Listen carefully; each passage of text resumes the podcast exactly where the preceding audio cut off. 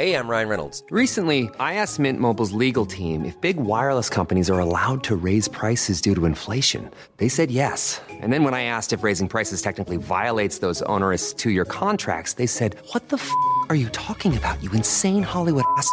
So to recap, we're cutting the price of Mint Unlimited from $30 a month to just $15 a month. Give it a try at mintmobile.com slash switch. $45 up front for three months plus taxes and fees. Promo rate for new customers for limited time. Unlimited more than 40 gigabytes per month. Slows. Full terms at mintmobile.com.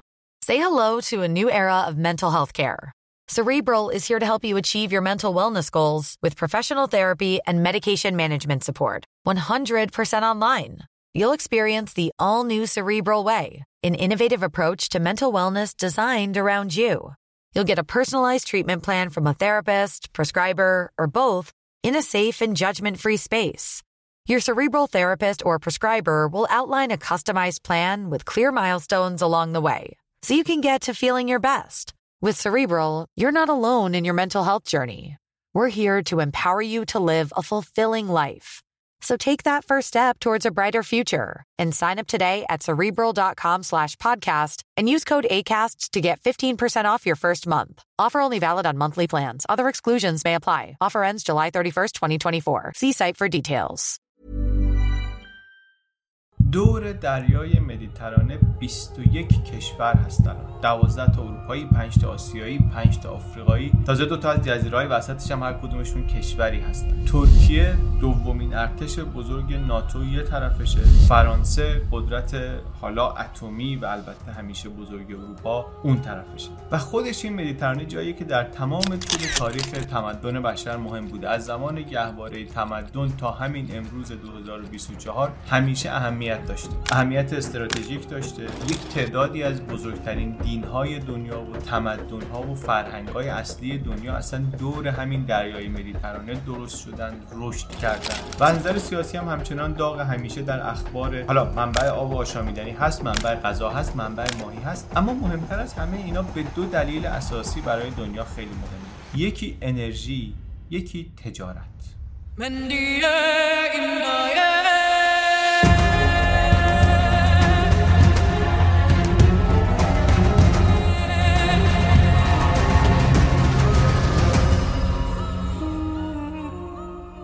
نظر انرژی منبع جدیدیه. الان خب برآورد می‌کنن که مدیترانه نفت و گاز قابل توجهی داره و این خب خیلی مهمش می‌کنه مخصوصا برای اروپا و برای ترکیه ای که می‌خوان کمتر به روسیه وابسته باشن. اما خیلی قبل از اینکه این منابع اصلا کفش بشن هم خاورمیانه به خاطر موقعیتش مهم بود. امروز 12 درصد حجم تجارت دنیا ازش رد میشه که حالا یا کالاییه که عموما از آسیا داره میاد به سمت اروپا یا نفت و گازیه که داره از خاورمیانه میاد اون سمتی. و خب معلومه یک همچین جایی وقتی همچین مسیر مهمی باشه گلوگاهاش خیلی جاهای مهمی میشن. از همون بالای کانال سوئز تا تنگه سیسیلی تا این طرف تنگه جبل و طارق.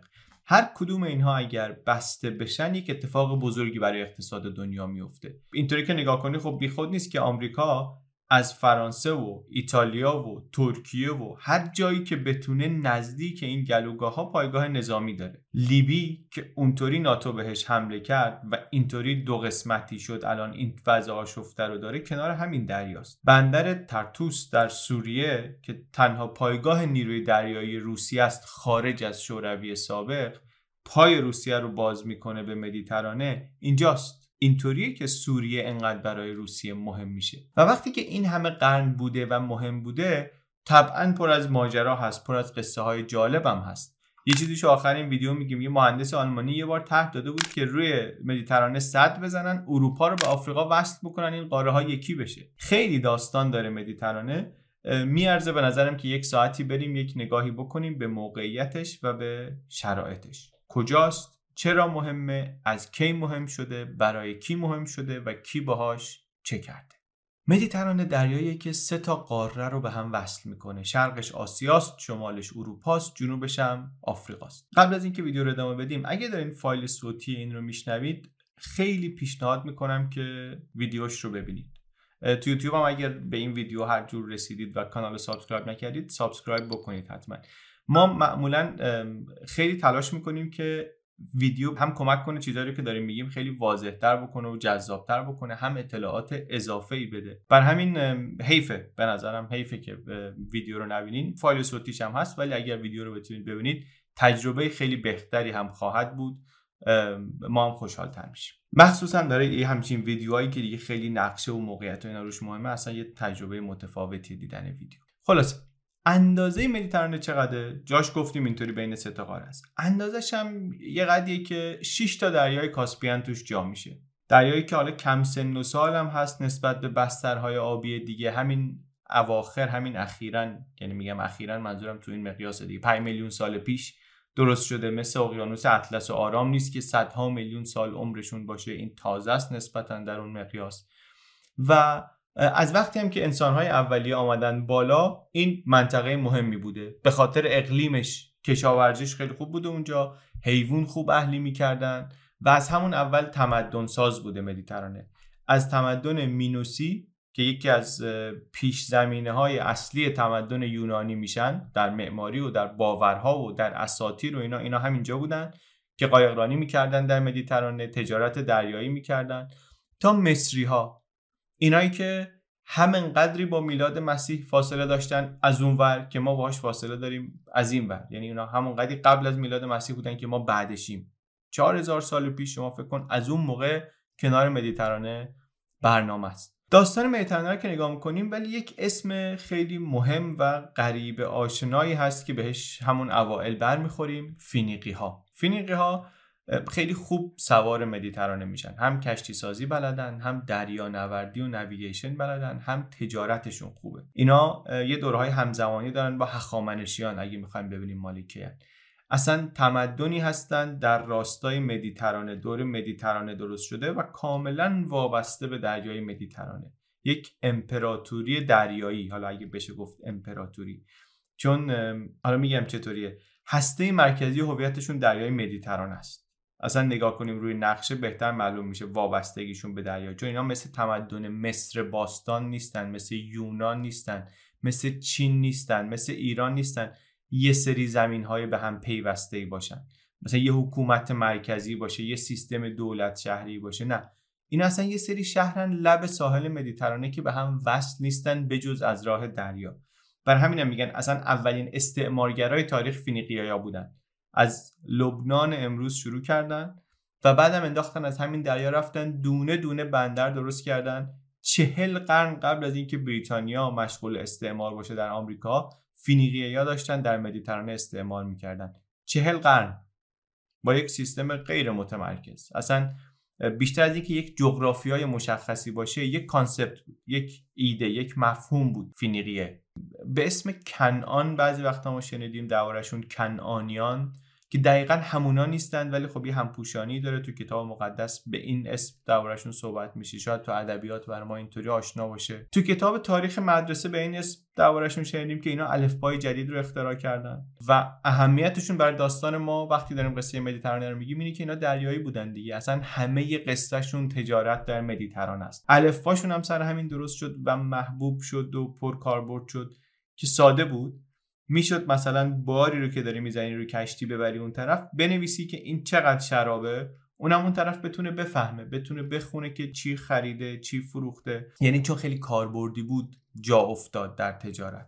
از شمال تا جنوب از غرب تا شرق مدیترانه اینها تجارت می‌کردن. اصلا اینکه تمدن بشری از خط میخی اصطلاحا هیروگلیف پیچیده بره به سمت الفبایی که مثلا سی تا حرف داره اونطوری که بعدا بیشتر زبانهای این سمت دنیا توشون معمول شد این ساده سازی بزرگ مال این بزرگوار هست الفبای ایناست که بعدا رفت یونان و از اونجا شد مادر بسیاری از زبانهای زنده امروز دنیا. حاکم دریای مدیترانه بودن اینا تا وقتی که امپراتوری های خشکی قدرتشون و نفوذشون بیشتر شد. امپراتوری های خشکی یعنی حکومت هایی که راه های تجاری زمینی براشون اولویت داشت. مثل آشوری ها مثل بابلی ها مثل ایران هخامنشی که اینا آمدن و دیگه کم کم دولت شهرهای فینیقی تابع قدرت های خشکی شدن به جای اینکه قدرت حاکم بر دریا باشن. شهرهای فینیقیه آمد زیر فرمان کوروش بزرگ.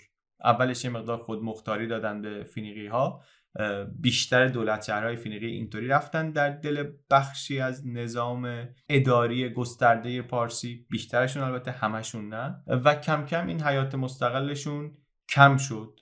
رفت از هخامنشیان. و بود تا زمان حمله اسکندر مقدونی در قرن چهارم قبل از میلاد.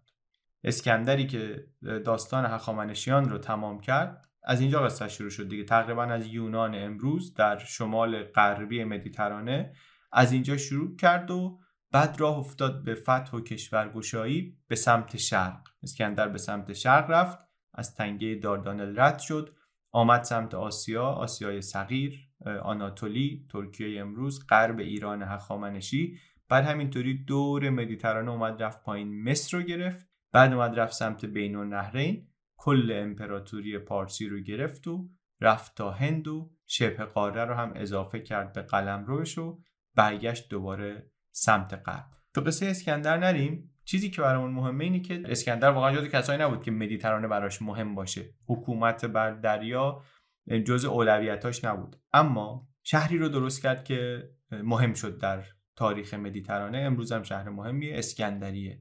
یعنی مصر رو گرفت همونطوری که هر کسی که قدرتمند می‌شد می‌رفت مصر رو می‌گرفت. از بس که جای حاصل خیزی بود مصر. جلگه رود نیل بسیار حاصل خیز بود گندم و غلات زیادی می‌تونستند بکنن برای همه مهم بود.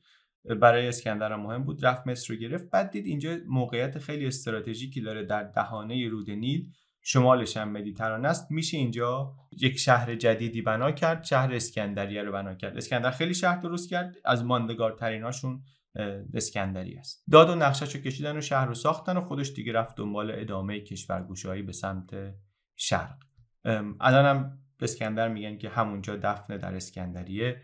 بعدا هم که ناپلون رفت اسکندریه دنبال قبر اسکندر رفت. میگن امروآس هم رفت میگن جولیوس سزار هم رفت. حالا خلاصه داستان اسکندریه هم داستانیه. بعد از اسکندر هم شهر بسیار مهمیه الکساندریا اسکندریه. در دوره هلنیستی زبان و فرهنگ بیشتر شرق مدیترانه که یونانی میشه یک دست میشه بعد از اسکندر. اسکندریه هم میشه پایتختی برای یه گروهی از جانشینان اسکندر در مصر و شمال آفریقا. شهر بزرگیه شهر مهمیه شهر پررونقیه شهر ثروتمندیه. فانوس دریایی می‌سازن که از عجایب هفتگانه است. توش کتابخانه ای می‌سازن که دیگه معروفه که هرچی علم اون موقع تو دنیا بوده اونجا بوده. اقلیدوس اونجا زندگی می‌کنه کار می‌کنه. ارشمیدوس اونجا کار می‌کنه. هرون که آسیا بادی رو اختراع کرده اونجا کار می‌کنه. چون شهر پر رونق و ثروتمندیه و رونق و ثروتش از کجا میاد؟ از تجارت میاد. یادمون هستی گفتیم مصری که جلگه نیل قلات زیاد اینجا میکارن و میفروشن به دیگران. داریم درباره کی صحبت می‌کنیم؟ رسیدیم به قرنهای سوم تا یکم قبل از میلاد. و اینم وضعیت شرق مدیترانه است اینطوری که تعریف کردیم. غرب مدیترانه چه خبر اون موقع؟ غرب مدیترانه اون موقع داره اتفاقای تازه میفته برای اتفاقایی که واقعا برای چندین قرن و بلکه بیشتر دنیا رو تحت تاثیر قرار خواهد داد تا, تا همین امروز. اون دوره که جمهوری روم داره قدرت می‌گیره. روم باستان روم داره نفوذ سیاسی و فرهنگیش رو زیاد می‌کنه. هم روم البته و هم کارتاژ ها ما امروز اسم روم رو بیشتر میشنویم به خاطر اینکه اینا نهایتا در واقع کارتاژ ها به رومیا باختن رقابت رو. ولی کارتاژ ها هم قولی بودن. غریبه هم نیستن در اون. تا همین جای داستان اگه خوب آمده باشیم با ایده اینا در واقع که گروهی از همون فینیقیه یا بودن. گفتیم فینیقیه یا چند تا دولت شهر جدا جدا بودن. یکیشون کارتاژ بود در تونس امروز. و وقتی خیلی از فینیقیه یا رفتن تو امپراتوری پارسی هخامنشی اینا نرفتن. یعنی کارتاژ ها فینیقیه هایی بودن که نه ایرانی شدن نه بعدش یونانی شدن. و در قلب مدیترانه موندن و تقریبا بیرقیب بودن و میتازوندن. و کم و بیش با همون سیستم فینیقی هم اداره می‌کردن خودشون و قدرت دست یک گروهی از نخبه های ثروتمند بود. مدیترانه هم براشون مهم بود. زندگیشون از تجارت دریایی میگذشت. خودشون رو با های تجاری وصل می‌کردن. شمال و جنوب مدیترانه رو به هم آفریقا رو وصل می‌کردن به ایبریا به پرتغال و اسپانیا. نیروی دریایی قوی داشتند که ستون تجارتشون بود. در جنگ هم طبعا به کارشون میومد وقتی بفهمیم که یکی مثل هانیبال جنرال کارتاژ ها بوده معلومه که اینا دیگه فقط قدرت تجاری نیستن. هرچند در تجارت هم واقعا هر چی در دنیای اون روز مهم بود اینا تجارت می‌کردن. نمک و شراب و برده سه تا نمونهشه خودشون معادن نمک داشتن مزارع گندم داشتن و فقط هم حالا جنس کالای خام تجارت نمی‌کردن دیگه. مواد خام معدنی رو تجارت می‌کردن تولید کننده هم بودن. سلاح هم میساختن. یا یه رنگ بنفش سلطنتی درست کرده بودن رنگای دیگه میساختن. پارچه رو باهاش رنگامیزی می‌کردن و میفروختن. یعنی بندراشون فقط جای عبور کشتی تجاری نبود. مثلا یه کالایی رو از شرق بیاره ببره به غرب. یه چیزی اضافه می‌کردن به کالاها یه, یه ولیوی اضافه می‌کردن و میفروختن و خیلی قوی بودن. قلمرو کارتاژ رو روی نقشه ببینیم می‌فهمیم که سه قرن قبل از میلاد شرایط دور مدیترانه چطوری بود و هر کدوم اینها چقدر داشتن؟ سیسیلی حتی دست کارتاژ بود. سیسیلی باز مهمه دیگه. وقتی در نقشه مدیترانه نگاه می‌کنیم سیسیلی وسطشه. و اگه دقت کنیم که مدیترانه مرکز دنیای اون موقع بوده سیسیلی مرکز مدیترانه بوده. مرکز مرکز دنیا بوده بعدن که روم میاد سیسیلی رو می‌گیره از کارتاژ ها میشه اولین جایی که رومی ها خارج از شبه جزیره تونستن بگیرن. خارج از شبه جزیره ایتالیا تونستن بگیرن و میشه آغاز برنامه های بزرگ شدن روم. روم از روم شروع شد از شهر روم شروع شد کم کم بزرگ شد. دیگه وقتی سیسیلی رو گرفتن از خود شبه جزیره هم زد بیرون. تا قبلش سیسیلی مال کارتاش ها بود. ساردینیا هم مال کارتاش ها بود. کورسیکا هم که بعدا شد محل تولد ناپل اون اونم مال کارتاش ها بود. کارتاش های بازمانده فینیقی ها که در تونس مستقر بودن. و از همون سیسیلی این دوتا قدرت بزرگ کارتاژ و روم با هم سرشاخ شدن. در یک قرن سه جنگ عظیم و پرهزینه و ویرانگر کردند تا نهایتش روم کارتاژ رو شکست داد. که خود این شکست از عجایب تاریخ واقعا که روم قدرت زمینی چطوری این قدرت بزرگ دریایی رو در دریا شکست داد؟ و البته ازش در خشکی شکست خورد. خیلی داستان جالبیه. وقتی میگیم اینا دولت شهر فینیقی بودن حواسمون هم باشه. داریم میگیم که 1200 سال فینیقی یا مسلط بودن بر این دریا دیگه. بیش از دوازده قرن کارتاژی های زمانی در به عنوان بخشی از فینیقی های زمانی هم خودشون خودشون بر خودشون اینا در مدیترانه بودن. و 500 سالش حداقل قدرت مسلط دریا بودن. خیلی دوران طولانیه. و بعد رومی ها توی همین دریا زدن و نیست و نابودشون کردن که میگم چرا و چطورش بمونه برای بعد. نتیجهش این که دریا یک بخش بزرگیش دیگه کم کم افتاد دست روم. رومی که البته تمدنی نبود که هویتش رو از دریا گرفته باشه. حداقل اولش اینطوری نبود. امپراتوری خشکی بود اینم. بر همینم تو نبرد دریایی مقدار ضعیف بود. دریای مدیترانه هم براش عنصر هویت بخش نبود. دریایی بود و بالاخره توش هم شکست داده بودن و ولی به مرور شرایط عوض شد. اصلا اسم مدیترانه رو عوض کردن از گریت گرین یه چیزی که ترجمهش میشه گریت گرین کارتاژیا بهش می‌گفتن. اسمش رو گذاشتن اورسی دریای ما. و بعدم هرچی روم بزرگتر شد مدیترانه براش مهمتر شد و برای مدیترانه هم مهمتر شد. هم جمهوری روم و هم بعدا دیگه از قرن اول میلادی امپراتوری روم. یعنی اینطوریه که مدیترانه بعد از 13 قرن از فینیقی ها و بعد کارتاژ ها می‌رسه به رومی ها و رومی ها هم هفت قرن قدرت مسلط هستند در مدیترانه. حالا قرن یک میلادی رومیا تازه شدن قدرت مسلط مدیترانه. یعنی مرکز قدرت از جنوب دریا که شمال آفریقا باشه رفته شمال دریا که جنوب اروپا باشه. دریایی که قبلا بیشتر اهمیتش تجاری بود حالا در این جنگ های پونیک پیونیک وارز در اینها اهمیت نظامیش هم زیاد شده. رومی ها هم یه حکومتی هستن و جامعه هستن کلا نظامی اصلا ساختارشون دور ارتش چیده شده. کارتاژی ها نبودن جنگ خیلی شایانی کردن با اینا ولی قدرت تجاری بودن. هنر اصلیشون در دریانوردی و تجارت بود. نیروی دریایی هم داشتن که مسیرهای تجاریشون رو امن نگه داره. اگر هم می‌رفتن در کلونی مستعمره ها چیزی میساختن در محدوده بندر و کنار خط ساحلی میساختن. نمی‌رفتن قلم روشون رو گسترش بدن برن تو. شاید بشه گفت امپراتوری دریایی بودن واقعا.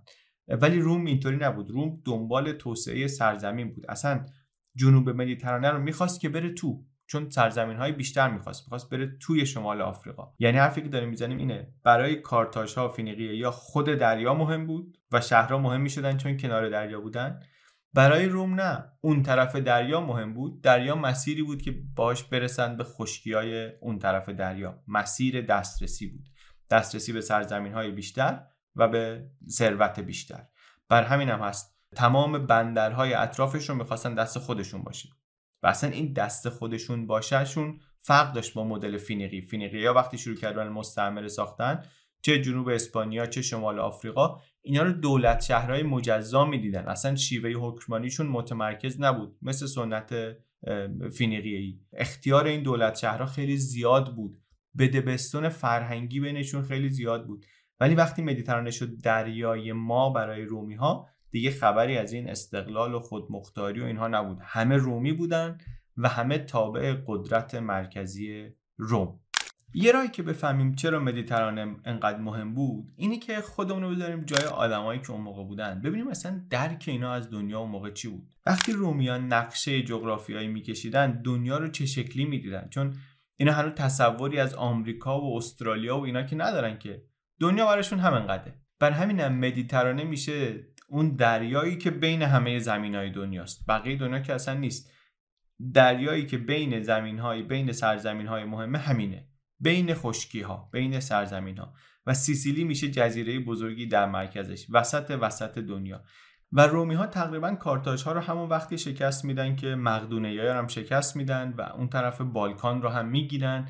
و دیگه در مدت دو قرن بعد پیشروی های جولیوس سزار در فرانسه و بلژیک و این طرف تا دریای سیاه قلمرو امپراتوری روم رو می‌کنه یک همچین چیزی. امپراتوری که دیگه حالا همه توش هم یک زبان واحد و یک فرهنگ واحد رومی و این یک شکل جدید حکومتداری بود برای کسی که دریای مدیترانه رو داشت. Millions of people have lost weight with personalized plans from Noom, like Evan, who can't stand salads and still lost 50 pounds. Salads generally for most people are the easy button, right? For me, that wasn't an option. I never really was a salad guy. That's just not who I am. But Noom worked for me. Get your personalized plan today at Noom.com. Real Noom user compensated to provide their story. In four weeks, the typical Noom user can expect to lose one to two pounds per week. Individual results may vary. Say hello to a new era of mental health care. Cerebral is here to help you achieve your mental wellness goals with professional therapy and medication management support. 100% online. You'll experience the all new Cerebral Way, an innovative approach to mental wellness designed around you. You'll get a personalized treatment plan from a therapist, prescriber, or both in a safe and judgment free space. Your cerebral therapist or prescriber will outline a customized plan with clear milestones along the way so you can get to feeling your best. With Cerebral, you're not alone in your mental health journey. We're here to empower you to live a fulfilling life. So take that first step towards a brighter future and sign up today at cerebral.com slash podcast and use code ACasts to get 15% off your first month. Offer only valid on monthly plans. Other exclusions may apply. Offer ends July 31st, 2024. See site for details. و مسیر دریا رو عوض کرد. از اینجا دیگه مهم بود که کی کدوم سمت ساحل قدرت داره؟ به خاطر اینکه تجارت رو همین بود که ممکن می‌کرد. توجه به خشکی در کنار یک پارچه شدن قدرت در دریا باعث شد که راه های تجاری که در دریا بود و کارتاژیا فینیقیه یا اون راه های تجاری کار می‌کردن حالا کش بیاد حالا ادامه پیدا کنه توی خشکی هم ادامه پیدا کنه بره جلو. یعنی الان مسیرهای تجاری می‌تونست درست بشه. که دریا دیگه فقط یک بخششه. اینجا یعنی تو این شبکه تجاری بزرگی که درست شده بود این یک پارچگی خیلی مهم بود. این خطوط تجاری بین مردمی هم بود که همه داشتن رومی می شدن همه داشتن به یک زبان واحد حرف می زدن واحد پول یکی داشتن و کمی جلوتر دیگه مذهبشون دینشون هم یکی بود.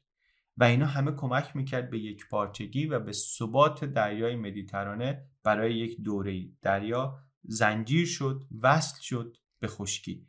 حیات مستقلش رو یه مقدار از دست داد. قرن اول جمهوری روم تمام شد امپراتوری روم شروع شد. امپراتوری روم برای اینکه گسترش پیدا کنه جلو بره بزرگ بشه پیشرفت کنه نگاهش به سمت کجا بود؟ به سمت شرق. یه طوری به سمت شرق نگاه می‌کرد که بعد از سه قرن روم اصلا دو تیکه شد. بعد از خود روم یک مرکز دیگری پیدا کرد در بیزانسیوم. در قسطنطنیه استانبول امروز. دیگه فقط روم نبود. بیزانس هم مهم شده بود. روم دو پاره شد شرق مدیترانه بیزانسی شد.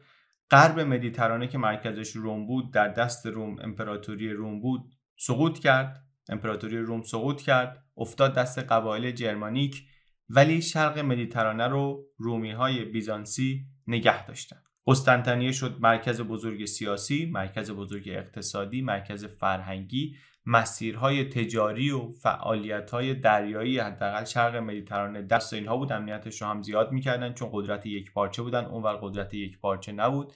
امنیت که بهتر شد فعالیت اقتصادی هم توش رونق گرفت. شرق مدیترانه و شامات در این دوره از نظر اقتصادی مهمتر شدن از غرب مدیترانه.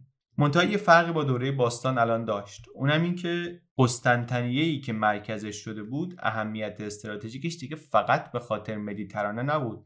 استانبول می‌دونیم امروز در تقاطع اروپا و آسیا هست هم به دریای سیاه راه داره دریای اژه راه داره هم به دریای مدیترانه. کنترلی که بیزانس روی این تنگی بوسفور داشت باعث می شد که روی مسیرهای تجاری مدیترانه هم کنترلش بیشتر شده باشه.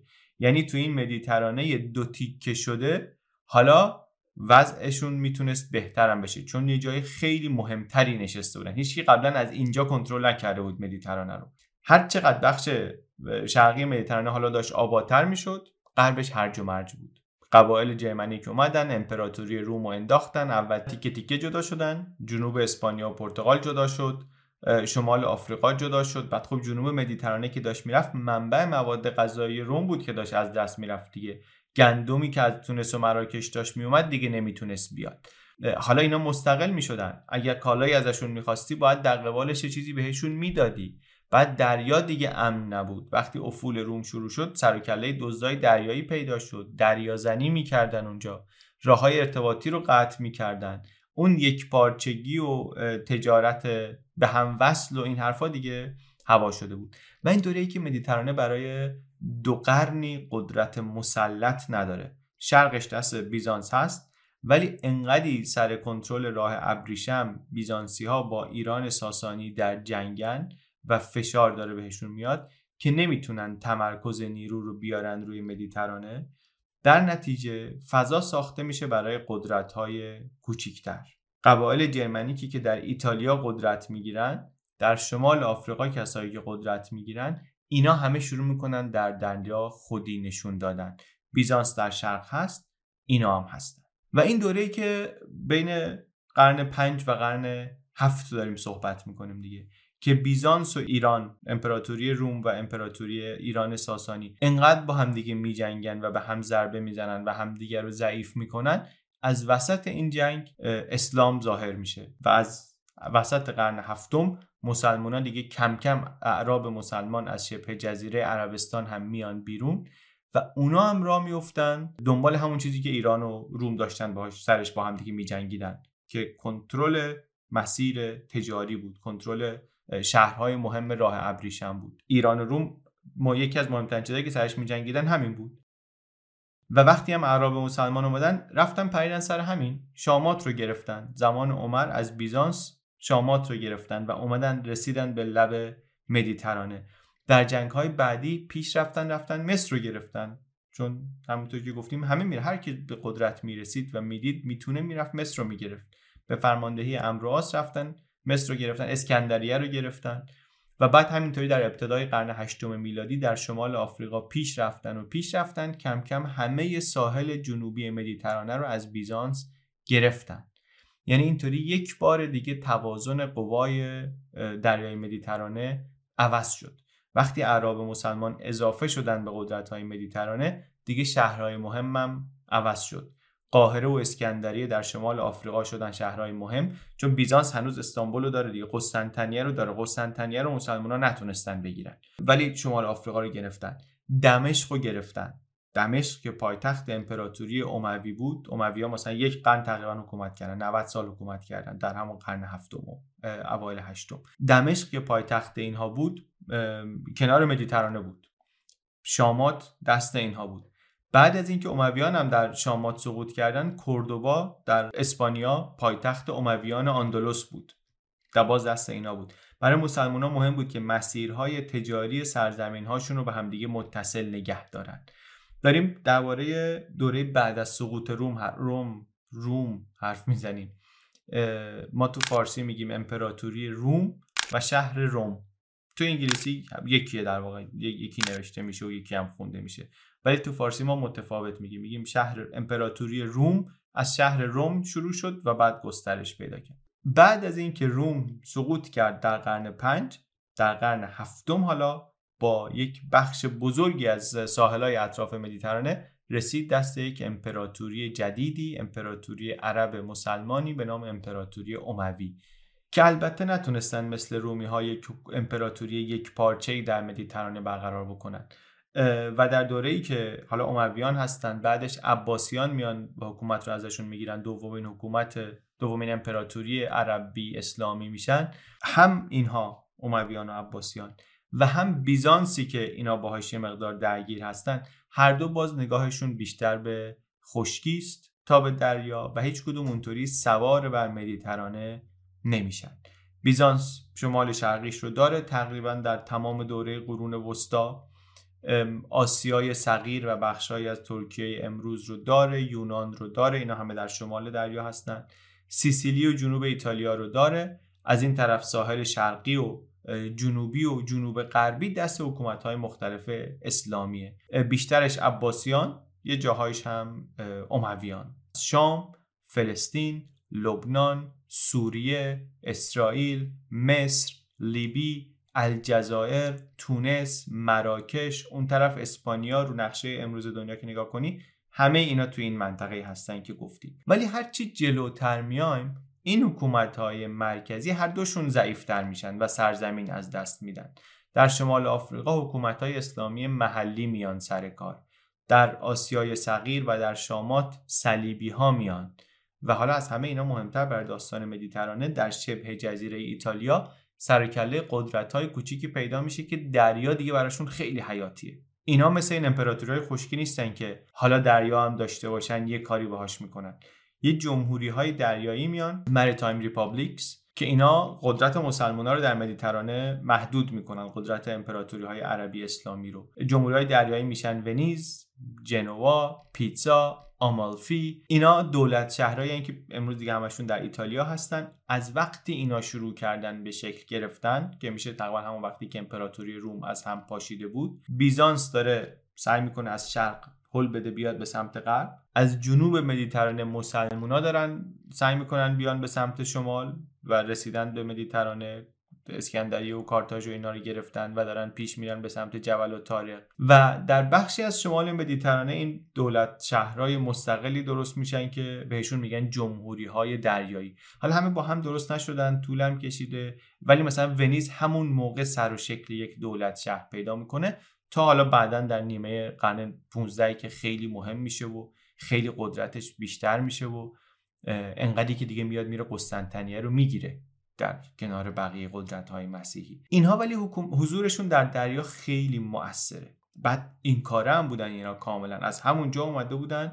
گفتم قسطنطنیه رو رفتن اینا گرفتن. امروز هم وقتی استانبول میریم رد پای این ایتالیایی هست دیگه. استانبول میریم میریم مثلا گالاتا رو می‌بینی. گالاتا منطقه ای که این جنوایی ها درست کردن.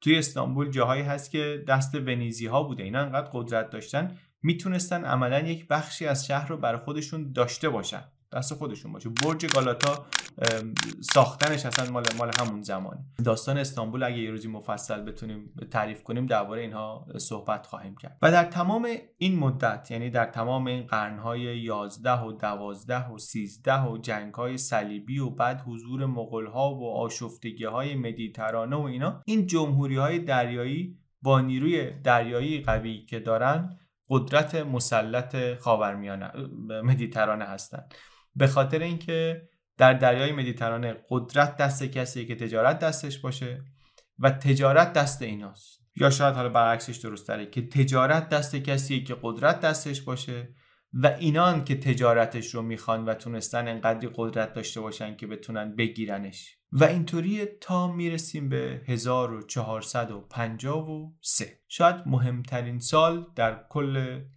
تاریخ دنیای جدید باشه. چون سالیه که تاریخ دنیا واقعا عوض میشه. سالیه که قسطنطنیه میفته دست مسلمون ها مسلمون های امپراتوری عثمانی. از اول اسلام مسلمان ها می‌خواستن قسطنطنیه رو بگیرن. از زمان خلفای اموی امپراتوری اموی بعد عباسیان. نمیشه نمیشه نمیشه. تا عثمانی ها می‌تونن در 1453 بگیرنش و بعد دیگه داستان دنیا اصلا عوض میشه. نه چون مسلمان ها استانبول رو می‌گیرن فقط بلکه به خاطر طبعاتش. چون امپراتوری بیزانس حالا جمع میشه بعد از هزار سال بعد از اینکه روم غربی افتاده بود روم افتاده بود دیگه روم شرقی هم میفته تمام میشه. و حالا اروپایی باید یه راه جدیدی پیدا کنن که بتونن با هند تجارت کنن. چون راه های قبلی افتاده دست عثمانی و عثمانی بسته. تا قبل از اینکه استانبول بیفته دستشون هنوز یه امیدایی داشتن که شاید بشه دورشون زد. یه تلاشایی می‌کردن ونیزیا که از صد عثمانی رد بشن نامه میدن به شاه تحماس به صفوی متحد بشن با هم. ولی وقتی استانبول میفته دست عثمانی دیگه اینا فایده ای نداره. و در نتیجه اینه که اروپایی ها میرن دنبال مسیرهای جدیدتر به سمت هند چون تجارت به سمت هند و به سمت چین از این طرفه که رونق داره. اون طرف دنیای وجود نداره. و اینطوریه که عصر اکتشاف شروع میشه و حالا بقیه داستان. نقشه مدیترانه رو ببینیم در قرن 16 و 17 قسطنطنیه دیگه دست عثمانیه. هابسبورگ خودش رو یواشکی رسونده به اون گوشه مدیترانه و تو این شرایط عثمانی حالا میاد از نیروی دزدان دریایی این دریازنها استفاده می‌کنه برای اینکه نذاره بقیه از مدیترانه استفاده تجاری بکنن. دزدی دریایی در مدیترانه جدید نیست از زمان باستان بوده ولی قرن 16 و 17 اوج می‌گیره. مخصوصا دریازنانی که در شمال آفریقا هستند البته اینجا یه خورده مهمه که ببینیم کی داره تاریخ رو تعریف می‌کنه دیگه. از شرق که بخونیم تاریخ رو معمولا روایتی میشه که این عصر تسلط عثمانی بر دریای مدیترانه و پیشروی دریا سالاران عثمانی یا دریا سالاران در استخدام عثمانی. همون زمانی هم هست که الجزیره میشه یه پایگاهی برای دزدان دریایی که معمولا هم پرچم عثمانی روی کشتیشون هست. بعد تونس و بعد ترابلوس و اینا هم اضافه میشه به قلمرو اینا میشه ایالت بربری. در روزگار اوج خود اقتدار عثمانی این ایالت های واحد های نیمه خود مختاری و دریازن ها هم از همین شهرها حمله می‌کنن به کشتی های تجاری اروپایی که توی مدیترانه هستن یا باج می‌گیرن یا کالا می‌گیرن یا عوارض می‌گیرن به عنوان تأمین امنیت سر این گردنه های مهم هستند. و کم کم انقدری دیگه زیاد میشه این. که برای اروپایی ها نمیصرفه که از مدیترانه تجارت کنن اصلا و تمایل بیشتر پیدا می‌کنن که برن و راه های جدید پیدا کنن. ایناست که میگیم افتادن استانبول به دست عثمانی باعث شد که اصلا این طرف دنیا باز بشه. اصر اکتشاف از اواخر قرن 15 شروع میشه یعنی چی؟ یعنی قدرت های اروپایی اول از همه اسپانیا و پرتغال که همین ته هستن دم آب هستن اینا کشتی میندازن توی مسیر اقیانوس که برن راه جدید پیدا کنن به هند و اینطوری مدیترانه که عملا بنبست هم هست کم کم از رونق میفته. چون دیگه انقدر امنیتش آمده پایین دزدی دریایی و باج بگیر و عوارض و اینها زیاد شده دیگه نمیشه توش تجارت کرد. اینا می‌خوان برن دریاهای بزرگتر. پس کشتی های اقیانوس پیما می‌خوان. کشتی هایی که درست می‌کنن دیگه واسه مدیترانه مناسب نیست. مدیترانه پر دزد و گردنگیرم که شده تهش هم که بنبسته. خلاصه مدیترانه میره در یک دوره انزوایی. دوره انزوایی که خیلی طولانی هم هست. قدرت های سیاسی البته دورش هستن. عثمانی هست که چند قرن قدرت اول دنیاست. ونیز هست جنوا هست در شمالش. کم کم اسپانیا قدرت بزرگی میشه در ساحل غربی. از قرن 17 سرکله قدرت های جدید پیدا میشه. یکی فرانسه که حالا می‌خواد بیاد تو بازی. یکی بریتانیا. فرانسه حالا قابل پیش بینیه بالاخره همیشه کنار دریا بوده. ولی خب تمرکزش روی خود قاره بود و این حرفا. توی مدیترانه هم دعوا به اندازه کافی بین قدرت های بزرگ همون عثمانی و جمهوری های دریایی و اسپانیایی و اینا اینها بوده. توی فرانسه هم انقدر جنگ های دعوای مذهبی و اینا هست به مدیترانه نمی‌رسیده. ولی از قرن 17 مخصوصا از زمان لویی 14 هم که طولانی ترین پادشاه تاریخ اروپا است با 72 سال سلطنت که فرانسه کم کم قدرت استعماری میشه در اروپا شروع می‌کنه خودی نشون دادن. در مدیترانه هم حضورش جدی تر میشه. و همین قوی شدن فرانسه و درگیر شدنش در جنگ های قدرت های دیگه در اروپا مثل مثلا جنگ های جانشینی اسپانیا باعث میشه پای یه قدرت دیگه هم باز بشه به مدیترانه. بریتانیا از اون موقع است که با نیروی دریایی که دیگه خیلی هم اون موقع قوی شده میاد به جنگ فرانسه و تو همین جنگ تنگه جبل و تارق رو می‌گیره. در 1704 بریتانیا این تنگه رو می‌گیره و دیگه نمیده. از 320 سال پیش. تا حالا نه با جنگ نه با زور نه با راه حلای دیپلماتیک به هیچ وجه حاضر نشده کنترلش رو حتی به اسپانیایی بده که در واقع خب اونجا کنار اسپانیاست دیگه. برای اینکه متوجه اهمیتش بشیم یه خورده باید رو نقشه نگاه بکنیم. جبل طارق اینجاست انگلیس اینجاست.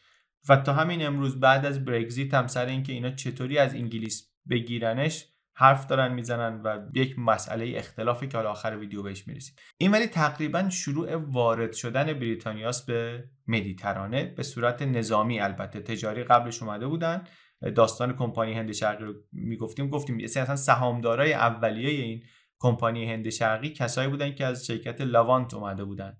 چون با شام تجارت می‌کردن ادویجات از اینجا میبردن و میآوردن و پارچه و شراب می آوردن برای عثمانی از اواخر قرن 16 مراودات تجاری رو بریتانیا در مدیترانه داشت بعدا به حضور نظامی هم رسید. آمریکا رو هم تجارت کشوند به مدیترانه یعنی اولش اونطوری آمد. مدیترانه مسیر تجارت بود براشون با جنوب اروپا و با عثمانی.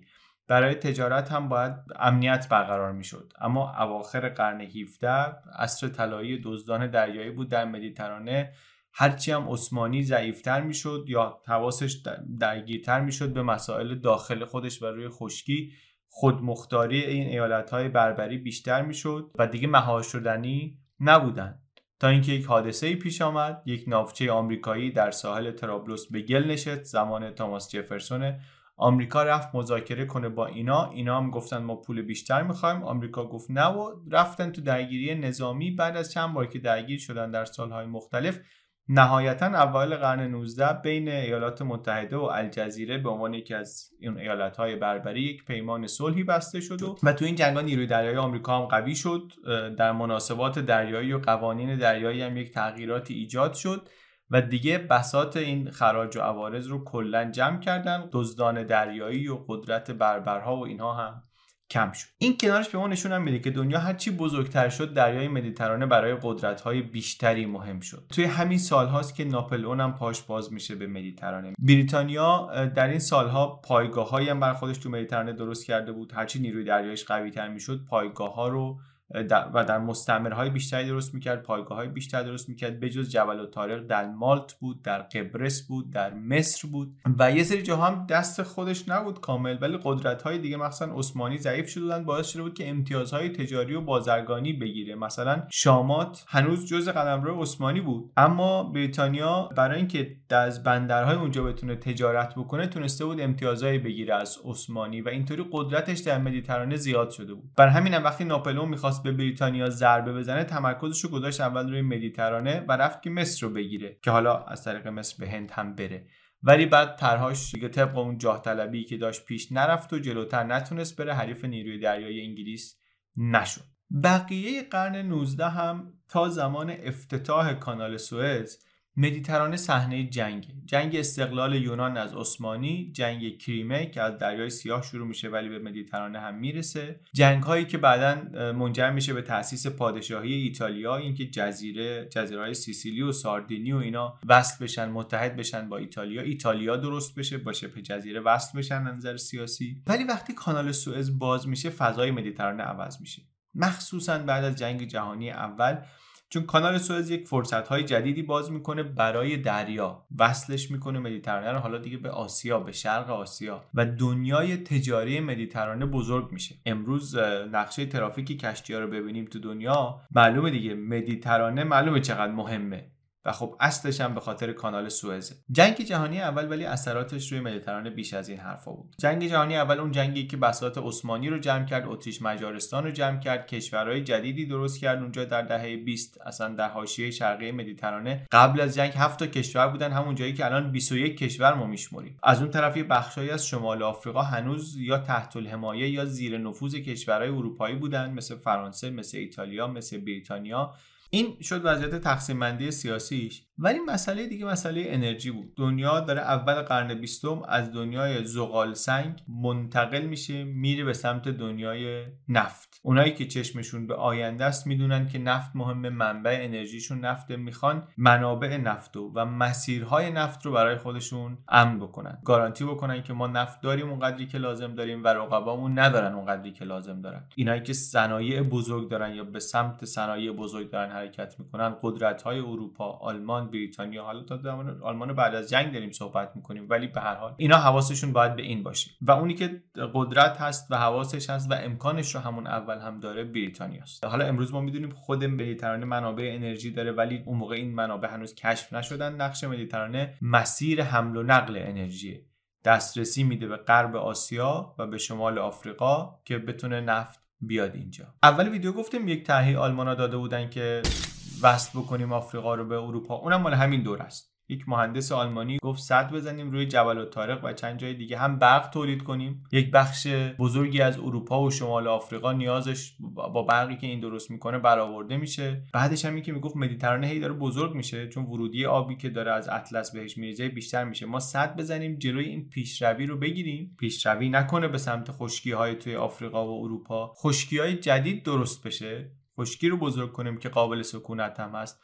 زمین های کشاورزی رو زیاد بکنیم که باعث بشه تجارت و همکاری بین شمال آفریقا و جنوب اروپا هم بیشتر بشه. همکاری که بیشتر بشه حیات و بقای اینها بیشتر به هم وابسته میشه ثبات سیاسی میاره دسترسی مشترک به منابع و زیرساختا باعث میشه که احتمال درگیری کم بشه. خلاصه از این طرحهای اینطوری بود فقط هم روی جبل و تارق نه. چند تا صد می‌خواستن بزنن جریان آبی رو منتقل کنن به دل آفریقا اونجا دریاچه درست بشه یه ایده هایی برای شرق مدیترانه داشتن. ولی مقدار بتونی که این طرح لازم داشت این صد لازم داشت از بتونی که دنیا تولید می‌کرد بیشتر بود. بعدش هم موافقان طرح هم قدرتشون هم تعدادشون کمتر از مخالفانش بود. یک مدتی بعدم که دیگه اصلا جنگ دوم شروع شد و یعنی اصلا آلمان رفت تو فضای آماده شدن برای جنگ دوم و عملا این طرح از محله ایده بیشتر نرفت. ولی طرحهای اینطوری می‌دونیم دیگه. مال دوره‌ای که کلا آدمیزاد فکر می‌کرده هر کاری بخواد باید بکنه. با زمین و طبیعت و اینا. زورش برسه باید بکنه. بتونش رو داشته باشیم تکنولوژیش رو داشته باشیم باید بسازیم. یه سری خشکی جدید اینجا درست کنیم. مثل دریاچه جدید اونجا درست می‌کنیم. با نگاه امروز که نگاه بکنیم خب اثرات مخرب احتمالیش رو خیلی واضح در می‌بینیم. روی جریان های آب و هوایی روی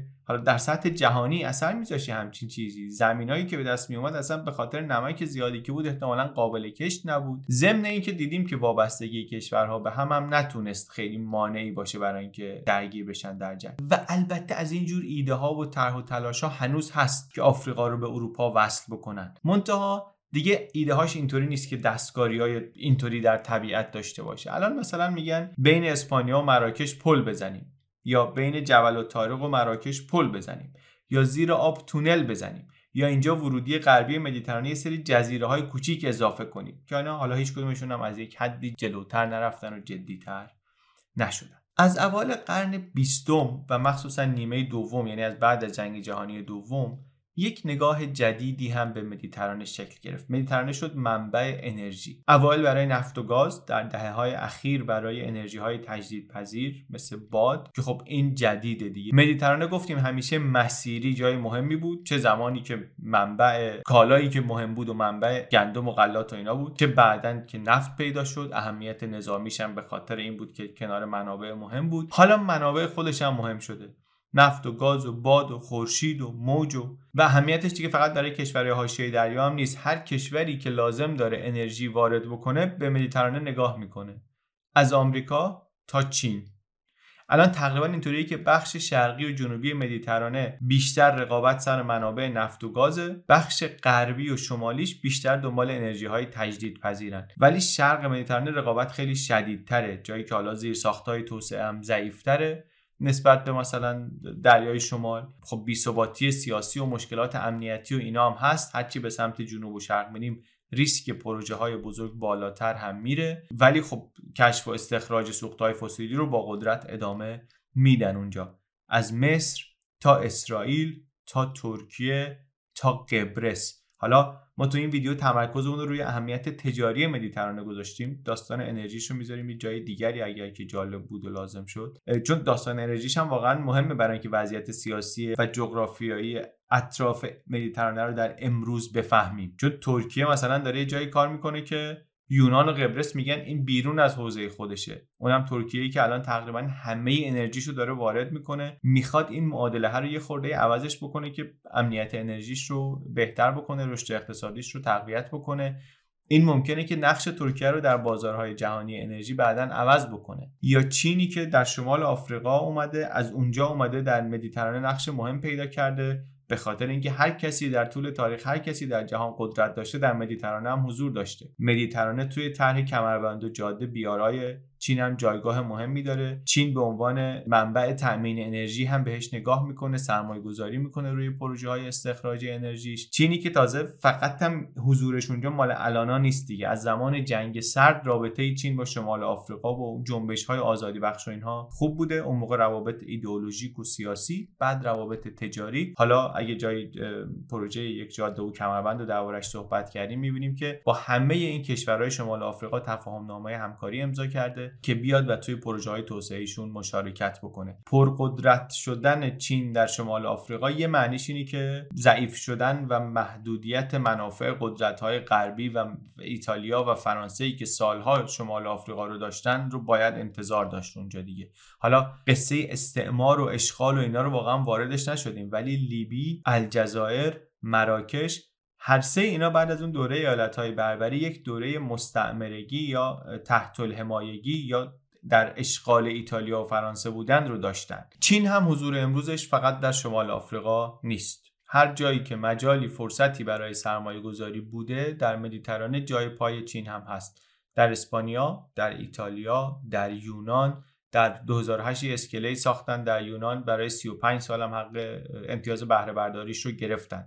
یا در حیفا داشتن یک امتیاز بهره برداری یک بندر کانتینری رو از اسرائیل می‌گرفتن که آمریکا اومد وسط و قرارداد به هند رسید. یعنی به یک شرکت هندی رسید. حالا میگیم چینیا منظور شرکت چینی شرکت هندی یعنی دولت که طبیعتا نمیاد مشخص. و طبیعتا این همه مسیر انرژی این همه حالا منابع انرژی طبیعتا حضور نظامی. آمریکا روسیه ترکیه فرانسه انگلیس یونان ایتالیا همه تو مدیترانه پایگاه نظامی دارن. آمریکا ناوگان مستقر داره در ناپل در ایتالیا. روسیه در بندر ترتوس سوریه است. بریتانیا بجز جبل و تاریخ تاسیسات دریایی در قبرس داره. همه هم یه وضعیت آماده باشی انگار دارن مخصوصا تو مسیرهای دسترسی به منابع انرژی. ما اینجا همش درباره مسیرهای روی آب حرف زدیم که کشتی ها میرن و میاد. زیر آب هم لوله است وقتی درباره انتقال انرژی صحبت می‌کنیم در شرق مدیترانه از شمال آفریقا تا جنوب اروپا در جنوب و شرق مدیترانه لوله های هست که داره نفت میاره به سیسیلی به ایتالیا اون طرف به اسپانیا به پرتغال و حالا خطوط دیگه که دارن منابع انرژی رو از جاهای دیگه میارن از مدیترانه هم رد میشن. اینا رو هم نگاه کنیم روی نقشه خطوط لوله ای که کف دریا هستن نشون میده که چرا واقعا یه زاویه دیگه است به اینکه چرا اینقدر جای مهمیه. این همه حضور نظامی و اهمیت تجاری و انرژی و اینا سیستم سیاسی پیچیده ای لازم داره برای تعادلش. و این سیستم پیچیده واقعا سرراست نیست. تو اخبار راحت نمیشه دنبالش کرد. به بلوکای سیاسی که دور این دریا شکل گرفته نگاه می‌کنیم یه خورده ممکنه که بتونیم بهتر متوجهش بشیم با داشتن این پیش زمینه. لیبی بعد از قذافی رو نگاه کنیم که الان دوازده سال در یک وضعیت بی سیاسی گروه های مختلفی توش هستن. این این دو گروه هر کدوم با یک سری از قدرت های اطراف مدیترانه نزدیکن. بحران های مدیترانه هم بحران های بزرگی مسئله تغییرات اقلیم هست مسئله بحران پناهنده ها که قبلا هم بود به خاطر اینکه کیفیت زندگی در جنوب و شمال مدیترانه با هم فرق می‌کرد. در این سالها بعد از جنگ سوریه و جنگ لیبی و سودان و سومالی و اینا خب خیلی بدتر هم شده. این خیلی وضع عجیبی هم در دریا درست کرده. سالی دو هزار نفر فقط از اینایی که می‌خوان از لیبی بیان اروپا در دریای مدیترانه میمیرن. غرق میشن از گرسنگی میمیرن از کم آمی میمیرن یک سیاهی و تباهی انسانی درست شده در این دریا در همون حالی که تو همون دریا کروزهای تفریحی هستن که آدما دارن توش با کشتی توی دریا میچرخن از روم میرن بارسلون از یونان میرن مراکش رو می‌بینن و لذت می‌برن. واقعیتش همینه که اطراف مدیترانه خیلی جای دیدنی داره. یه مقدار تاریخیشو گفتیم فرهنگیشو گفتیم. مدیترانه دریایی که تمدنهای بزرگ دورش درست شدن. از مصر فینیقیه یونان روم که تنها قدرتی شد که عملا همه دور مدیترانه رو داشت روم حالا شرقی امپراتوری های بزرگ اسلامی امویان عباسیان بعد ترکان عثمانی اینا همشون از دریا تاثیر گرفتن و روش تاثیر گذاشتن. هر قسمتی از شمالش جنوبش شرقش غربش رو نگاه کنی بقایای شهرهای باستانی و بناهای تاریخی و اینا اینا هست. میراث نرم هم داره. سبک زندگی مدیترانه اعتدال خوش بودن خیلی وقتا اینا تو سبک زندگی مدیترانی از زندگی یه خورده آروم و کند و تمرکز بیشتر روی معاشرت و زندگی اجتماعی و اینطوری هم میشه واقعا به مدیترانه نگاه کرد به اطراف مدیترانه نگاه کرد. غذاها چیه؟ رژیم غذایی اطراف مدیترانه چیه که حالا معروف هم هست که میگن سالم هم هست؟ چه خلق و خو و رفتارهای مشترکی بین مردمان اطراف این دریای بزرگ هست؟ که حالا قرنا هم با هم در جنگ بودن کشمکش بودن رابطه داشتن. مثل همه جای دنیا پر از تناقض پر از مشکلات و پر از داستانهای آموزنده است. ولی موضوع این ویدیو اینا نبود. موضوع این ویدیو این مسیرهای تجاری بود. به خاطر اینکه من راستش فکر می‌کنم ما وقتی به سیاست دنیا فکر می‌کنیم که خب زیادم بهش فکر می‌کنیم یه مقداری زیادی درگیر ایده ها و باورها و اینا میشیم.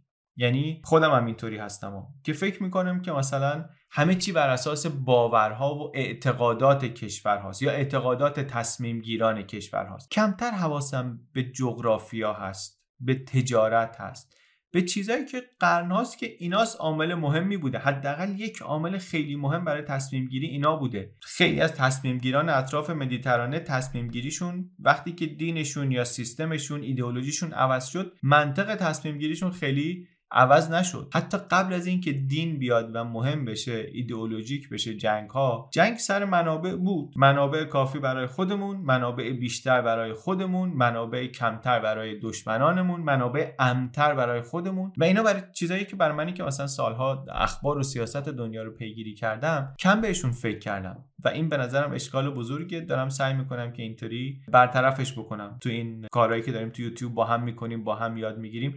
فکر می‌کنم اینطوری دنیا رو دیدن یا حداقل اینطوری هم دنیا رو دیدن خیلی تصویر درستتر و کاملتری بهمون میده. دیدمون رو پخته تر می‌کنه نگاهمون رو به مسائل سیاسی هم دقیق تر می‌کنه و به نظرم واقعی تر برای اینه که برام مهمه درباره دریاهای مهم درباره گذرگاه های مهم از دریای مدیترانه تا کانال سوئز که ویدیوشو قبلا ساختیم و پیشنهاد می‌کنم همین الان بعد از این ویدیو ببینید.